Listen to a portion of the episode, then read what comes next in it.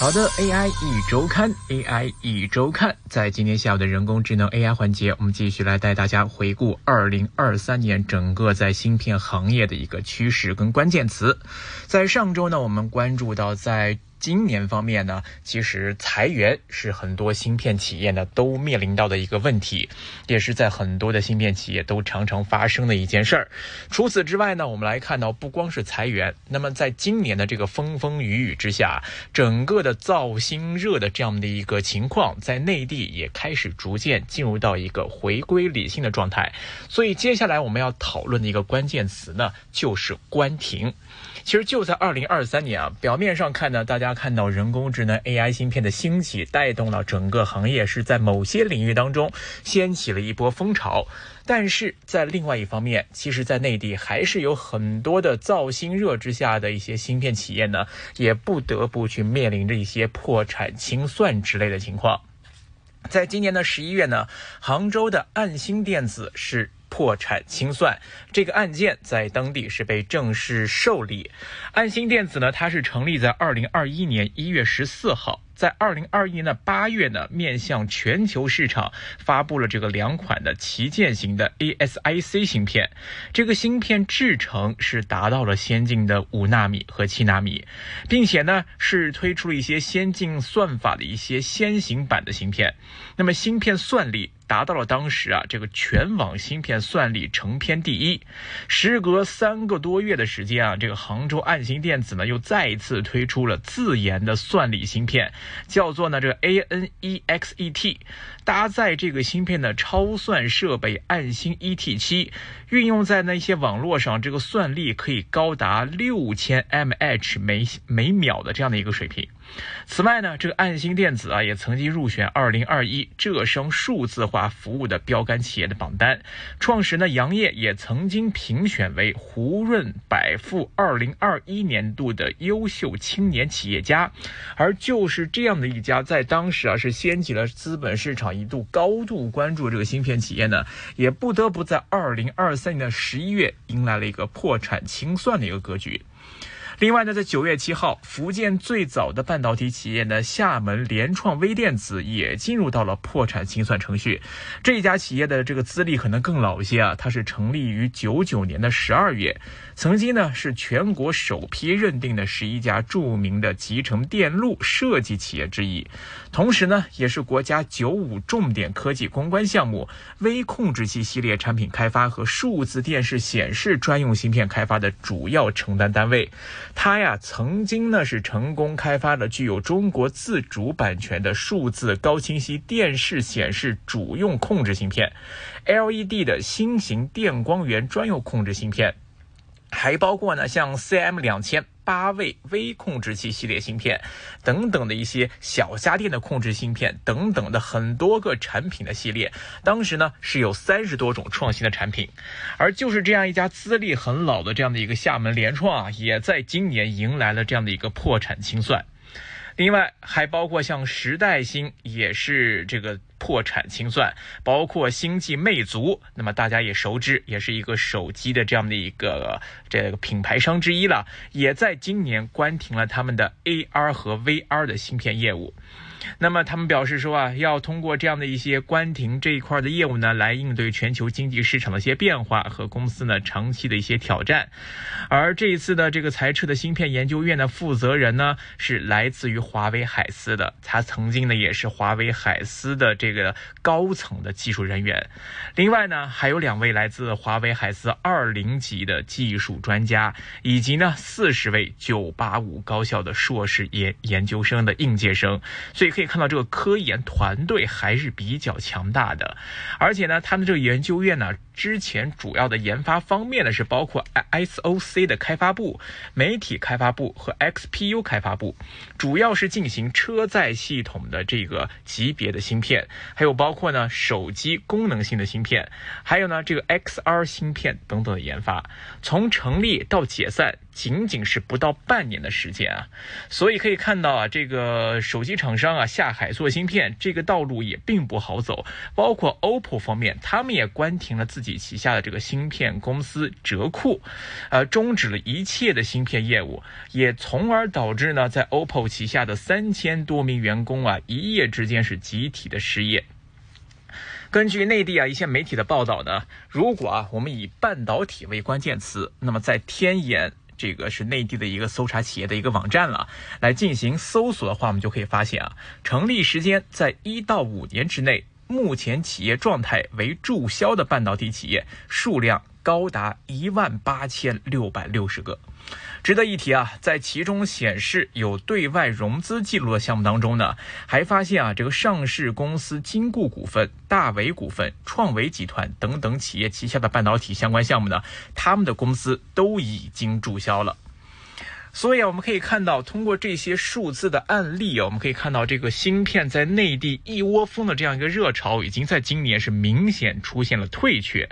在行业低谷跟资本寒冬的双重冲击之下呢，这个芯片创业啊，明显是在内地变得越来越艰难。不管呢，你是想要进入到芯片行业的人啊，还是芯片的一些相关投资者，都应该呢，在部署芯片板块的时候呢，应该要更加的理性。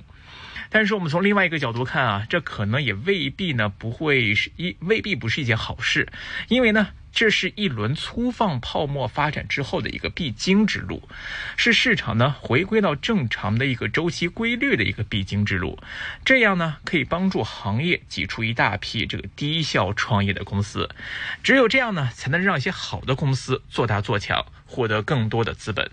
毫无疑问的是啊，这个中国的这个造星之路呢，依然是会继续坚定的走下去。但是呢，还是要遵循行业的规律，一步一个脚印，始终啊，还是要以产品为中心。那么要精耕细作。所以呢，很多企业所说的所谓的弯道超车，其实可能未必扎实，只是一场春梦。AI 一周看。那么，除了像我们刚才看到这个倒闭潮之外啊，在今年二零二三年的另外一个芯片行业当中的关键词呢，就是科技战。除了中国自身呢，这个科技企业芯片厂商啊，不断有这样的倒闭潮之外呢，美国对中国的科技封锁在同一时间也是在不断的加剧。截至到二零二三年的十月呢，美国商务部产业与安全局涉华实体清单一共发布了三十二次。我们对比一下看啊，在二零一八年当时发布了两次，一九年发布了五次，二零二零年发布了七次，二零二一年发布了六次，二零二二年发布了两次，二零二三年发布了十次。所以这样的一个实体清单的这样的一个公布频率啊，是不断的在提高。美国对中国的这个制裁正在逐步的加码。尤其呢是对标到半导体设备跟人工智能芯片的出口限制，更是可以说是步步紧逼。那么让这些科技企业啊始终是面临着一个高压的外部环境。目前可以看到呢，这个在整个的限制的环境上，基本上形成了一个格局，就是呢美国、日本、荷兰三国之间在不断的联手。在今年的七月二十三号啊，在美国施压之下呢，日本限制了二十三种半导体制造设备出口的新规，同时正式生效。限制类型为十到十四纳米以下先进制成的一些相关设备。按照日方的规定啊，向白名单之外的其他国家出口时，要将设备的规格、用途一一汇报。那这里的其他国家呢，不言而喻，大家都知道，肯定指的就是中国了。从九月一号开始呢，荷兰政府呢也出台了半导体设备的出口管制新规，同时也是正式生效。这些新的出口管制的条例主要针对的对象呢是先进的芯片制造技术，包括先进的一些沉积设备和浸润式的光刻系统。像阿斯麦尔方面呢，他们的这样的一些相关的设备啊，包括光刻机的两千 I，还有这个二零五零这些浸润式的光刻系统的，都要获得荷兰当局的许可才可以对中国进行出口。另外呢，就是在人工智能芯片方面，也是在逐步的加码。在今年的十月十七号，美国商务部工业与安全局呢，在联邦公报刊登了一份定于十月十九号发布的行政措施，准备呢将十三家中国公司添加到出口管制名单，也就是我们所谓的实体清单。而这一次被列的十三家实体，均是从事先进计算集成电路的开发，像必任科技、摩尔县城都是在这个名单之列的。同天呢，美国也更新了针对人工智能 AI 芯片的出口管制。根据最新的规则呢，英伟达包括 A 八百、H 八百在内的这些芯片呢，对华出口都将会受到影响。限制条款呢，随后呢也是在十月二十三号生效。英伟达呢，给美国 SEC 的备案文件就显示呢，立即生效的这个禁售产品呢，包括 A 八百、H 八百和 L 四十 S 这些功能最强大的 AI 芯片。当然了，在乐观一面来看呢，确实像华为 Mate 六十 Pro 的突破，也给这个国产芯片是带来了一剂强心针。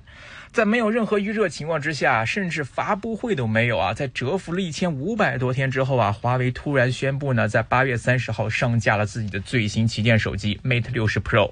这一款手机它搭载的自研麒麟九千 S 芯片，当时就迅速引起了全球的关注，因为就在面对着美国国的封锁之下，那么华为已经可以自己独立开发并且生产量产出来这款具有七纳米制程工艺性能的芯片，让市场呢是非常的鼓舞。那么它的这个意义跟价值啊，其实完全是超越了这款产品的表面。它意味着呢，是对美国至少在七纳米制程工艺上的一个标志性的突破。所以，通过在整个今年的环球的芯片封锁的角度来说，短期来看，这样的一个技术封锁确实是会对中国的半导体产业带来呢一定的阵痛，这是毋庸置疑的。要知道啊，这个全球的半导体设备市场呢是长期其实是被美国、日本以及欧洲的企业呢是瓜分且垄断住的。在二零二零年以前呢，中国百分之八十以上的设备其实都是要从这些地区来实现进口的。那么，如果长期来看的话呢，这个科技战呢，恰恰证明啊，在中国方面走在一个必要的道路之上，因为我们。不可能说要依赖说在技术方面对你解除封锁，而在这样的技术封锁之下，中国的本土芯片企业呢，他们在面临着复杂的外部形势的同时，自主的研发能力是被迫激发出来，所以也是令到某程度上说，本土芯片的产业链也是在不断的完善，也令到国产化的代替进程是在不断的加速当中的。那如果说我们展望到二零二四啊，根据一些机构啊跟全球市场机构预测的一些数据呢，在明年预计啊，全球半导体产业的增速将会超过两位数，平均增速预测是在百分之十三到百分之十五左右，规模呢会超过六千亿美元。那么按照产品类别的这个市场规模来看呢，根据一些预测显示呢，在明年分立半导体将会增长百分之四点二到三百七十五亿美元。光电子将会增长百分之一点七到四百三十三亿美元，传感器和执行器将增长百分之三点七到两百零一亿美元，整体 IC 将会增长百分之三点七到两百零一亿美元，预计呢同比增长百分之十五点五至四千八百七十五亿美元。此外呢，这个 IC 的细分还包括存储器，预计将增长百分之四十四点八，那么逻辑将会增长百分之九点六，微处理器控制器预计呢将会增长百分之七，模拟销售额呢将会增长百分之三点七，所以啊，市场普遍预计呢。半导体市场的复苏在即，那么面对着明年的半导体市场的复苏，我们的投资部署又应该押宝在哪些领域呢？哪些环节呢？这就是一个接下来我们值得要探讨的话题了。好的，今天关于二零二三年的这样的一个芯片行业的回顾呢，就先跟各位聊到这里，感谢各位的收听，我们下期节目时间再会。